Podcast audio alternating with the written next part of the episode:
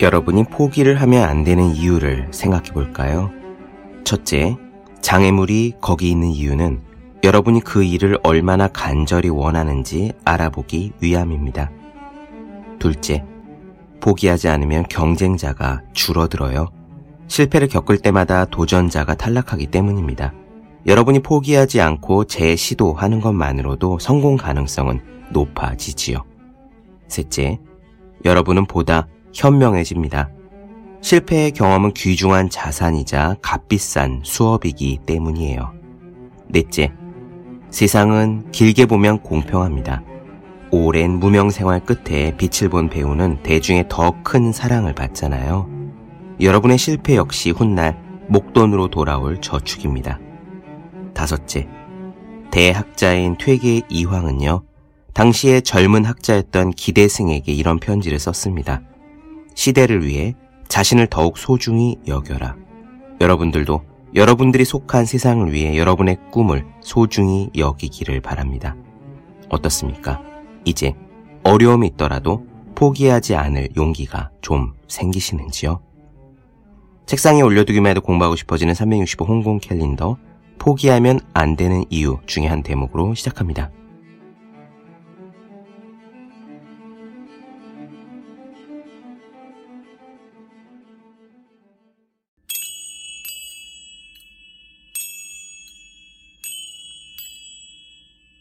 네, 안녕하세요. 본격 공부작업 팟캐스트 서울대는 어떻게 공부하는가 한지우입니다.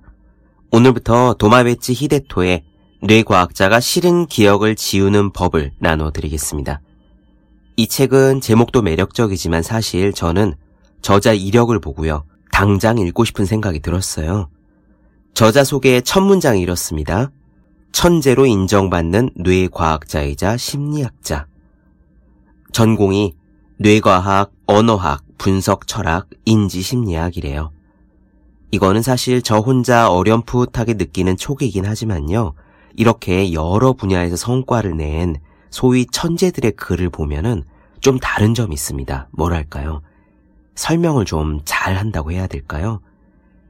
예전에 대학 친구 중에서도 운동을 고루 잘하면서 피아노와 바이올린을 수준급으로 연주하면서 외국어에도 관심이 많고요. 영화 감독을 꿈꿀 정도로 영화도 좋아한 그러면서 기본적으로 수능 시험에서 전국 탑급으로 성적을 낸 친구가 있었더랬습니다.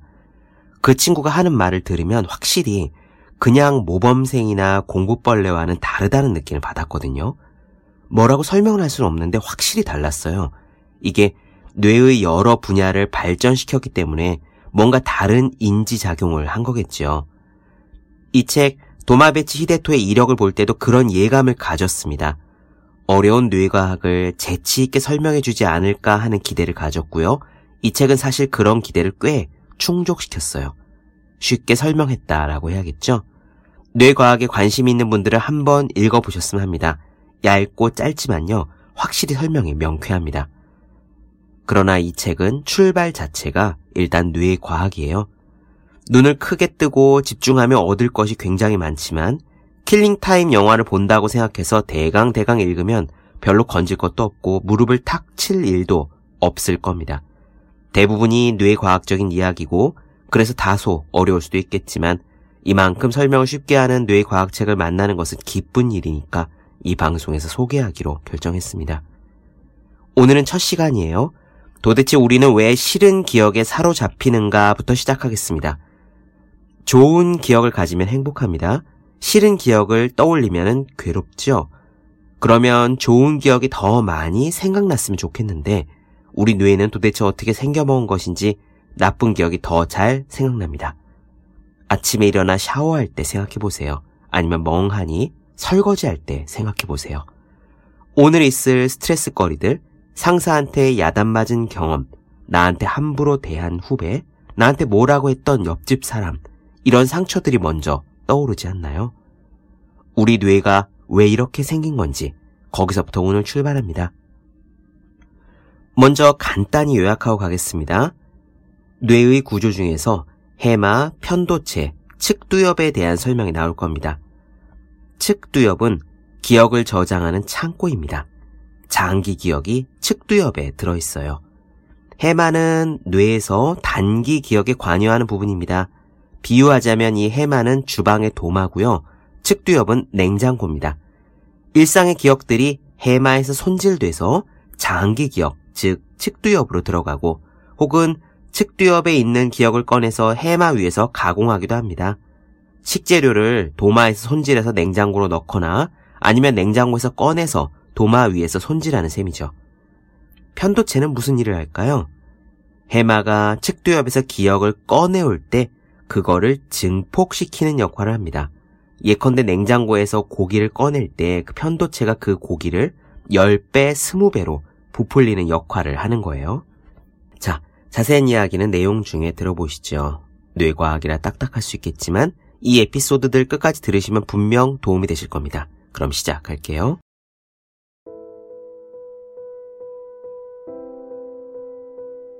뇌가 싫은 사건을 더 잘 기억한다지만 강렬한 분노나 슬픈 감정이 동반된 체험을 했을 때 뇌는 그것을 한층 더 강력하게 기억에 저장합니다. 이유는 혹시 다음에도 비슷한 일이 일어나면 그것을 능숙하게 피하기 위해서입니다. 왜 피하려 할까요? 거기에 생명의 위협이 있다고 느끼기 때문이죠. 실은 사건을 기억하지 않으면 우리는 그것을 다음에도 똑같이 되풀이하면서 위험에 노출되어야 합니다. 정확히 그 이후로 뇌는 싫은 사건을 먼저 그리고 더 잘 기억합니다. 뇌의 이러한 기억 메커니즘은 생물이 종을 보존하며 살아남기 위해 획득한 매우 중요한 능력입니다.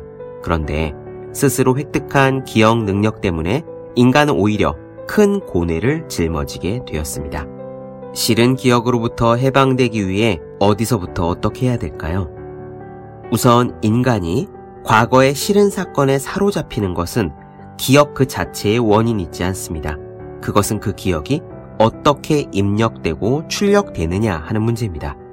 특히 기억의 출력 방식이 중요한데 지금까지 사람들은 그 사실을 완전히 오해하고 있었습니다. 어떤 기억이 아무리 싫어도 그 자체가 인간을 과거의 사건에 올가매는 힘은 없습니다. 어느 세뇌 전문가가 당신에게 트라우마를 제거하거나 쇠뇌 상태를 벗어나도록 기억을 변환시키는 조치를 하더라도 그는 당신의 측두엽에 저장된 기억에 직접적으로 영향을 미치지는 못합니다. 기억 속에 집어넣고 끄집어내는 작업은 측두엽이 아니라 해마와 편도체의 활동으로 이루어집니다. 이들은 모두 대뇌 변연계라는 이른바 오래된 뇌에 속해 있는 부분들입니다. 일반적으로 해마는 잠깐 동안만 기억할 정보를 일시적으로 저장해두는 장소라고 알려져 있습니다. 즉, 단기 기억의 저장고죠. 그것은 틀림없이 중요한 역할이지만 해마에게는 한 가지 더 중요한 기능이 있습니다.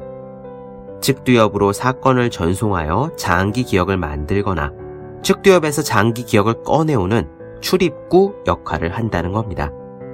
한편 편도체는 해마를 조종해서 해마가 집어넣고 끄집어내는 기억을 증폭시키거나 약화시키는 역할을 합니다.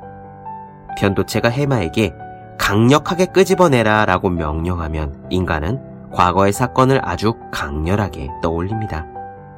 해마와 편도체의 관계는 이른바 댐의 수문을 조절하는 현장 담당자와 컨트롤 센터의 방류 관리자 같은 관계입니다. 센터의 관리자가 대량으로 방류해라 라고 명령하면 현장 담당자는 예 알겠습니다 하면서 밸브를 모두 개방할 것이고요. 평소보다 적게 방류하라고 명령하면 현장 담당자는 대부분의 밸브를 잠그겠죠. 우리가 싫은 기억에 사로잡히는 것은 이 해마와 편도체가 증폭의 연계 활동을 계속 여러 번 반복한 결과 그 싫은 기억이 전두전야의 인식의 패턴을 만들기 때문입니다. 이 전두전야는 인간의 뇌 중에서도 가장 새롭게 진화한 뇌로서 지성을 관장합니다. 싫은 기억, 슬픈 기억의 인식 패턴이 반복되면 이 패턴이 전두전야에 만들어짐으로써 도저히 용서할 수 없다거나 생각할수록 치가 떨린다는 것처럼 괴로웠던 사건에 집착하는 강력한 마음 상태가 생성됩니다. 반복적으로 끊임없이 자신을 덮쳐오는 싫은 기억. 그것이 초래하는 자승자박, 자포자기하는 마음 상태는 측두엽에 저장된 기억이 아니라 해마와 편도체, 그리고 전두전야에 만들어진 인식의 패턴 때문입니다. 먼저 해마의 활동을 보겠습니다.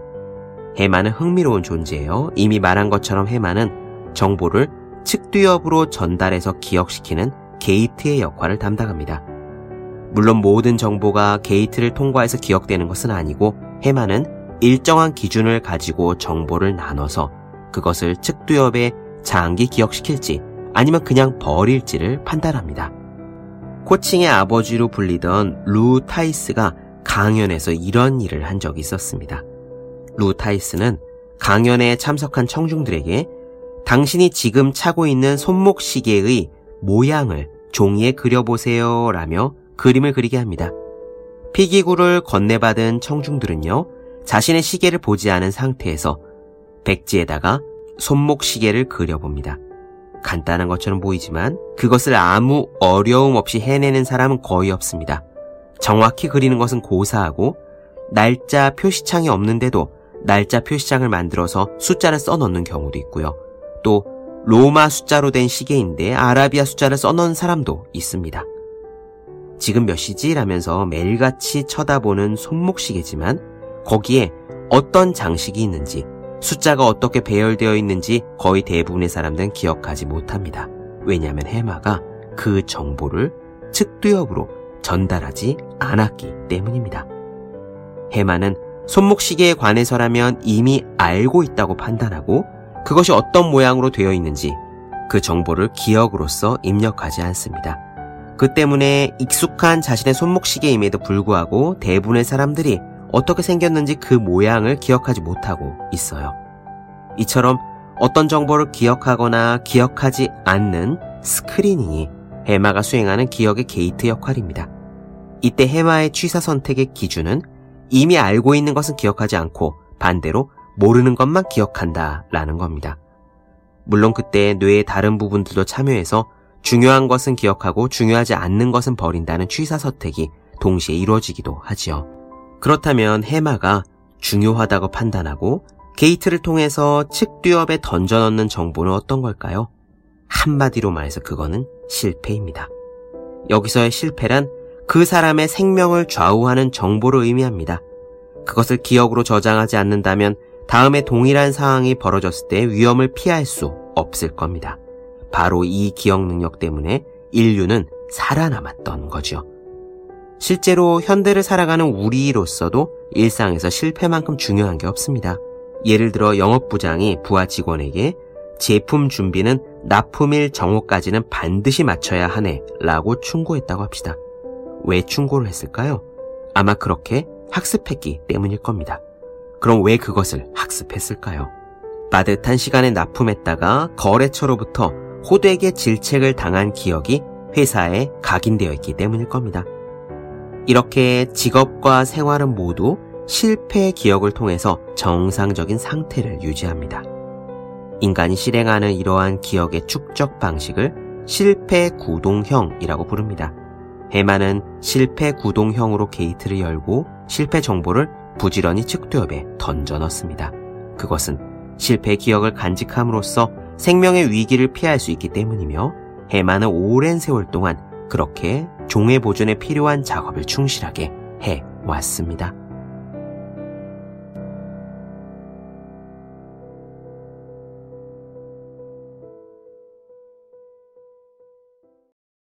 네, 본격 공부작업 팟캐스트 서울대는 어떻게 공부하는가 도마배치 히데토의 뇌과학자가 싫은 기억을 지우는 법을 나눠드렸습니다. 더 많은 이야기가 궁금하신 분들, 질문사항 있으신 분들은 제 유튜브 채널 서울대는 어떻게 공부하는가, 네이버 블로거 생의 즐거운 편지, 다음 카카오 브런치 한재유 브런치, 인스타그램 세시태가 서울대는 어떻게 공부하는가 검색해 주시면 좋겠습니다. 또 공부하시는 모든 분들, 학생, 수험생, 취준생, 직장인 등 공부하시는 분들을 위해서 어떻게 공부하는 게 효율적인 설명한 혼자 하는 공부의 정석, 그리고 책상에 올려두기만 해도 공부하고 싶어지는 365 홍콩 캘린더 아직 읽지 않으셨다면 꼭 한번 읽어보셨으면 좋겠습니다. 분명 도움이 되실 거예요. 그럼 오늘 여기까지 하겠습니다. 전 다음 시간에 뵐게요. 여러분 모두 열심히 공부하십시오. 저도 열심히 하겠습니다.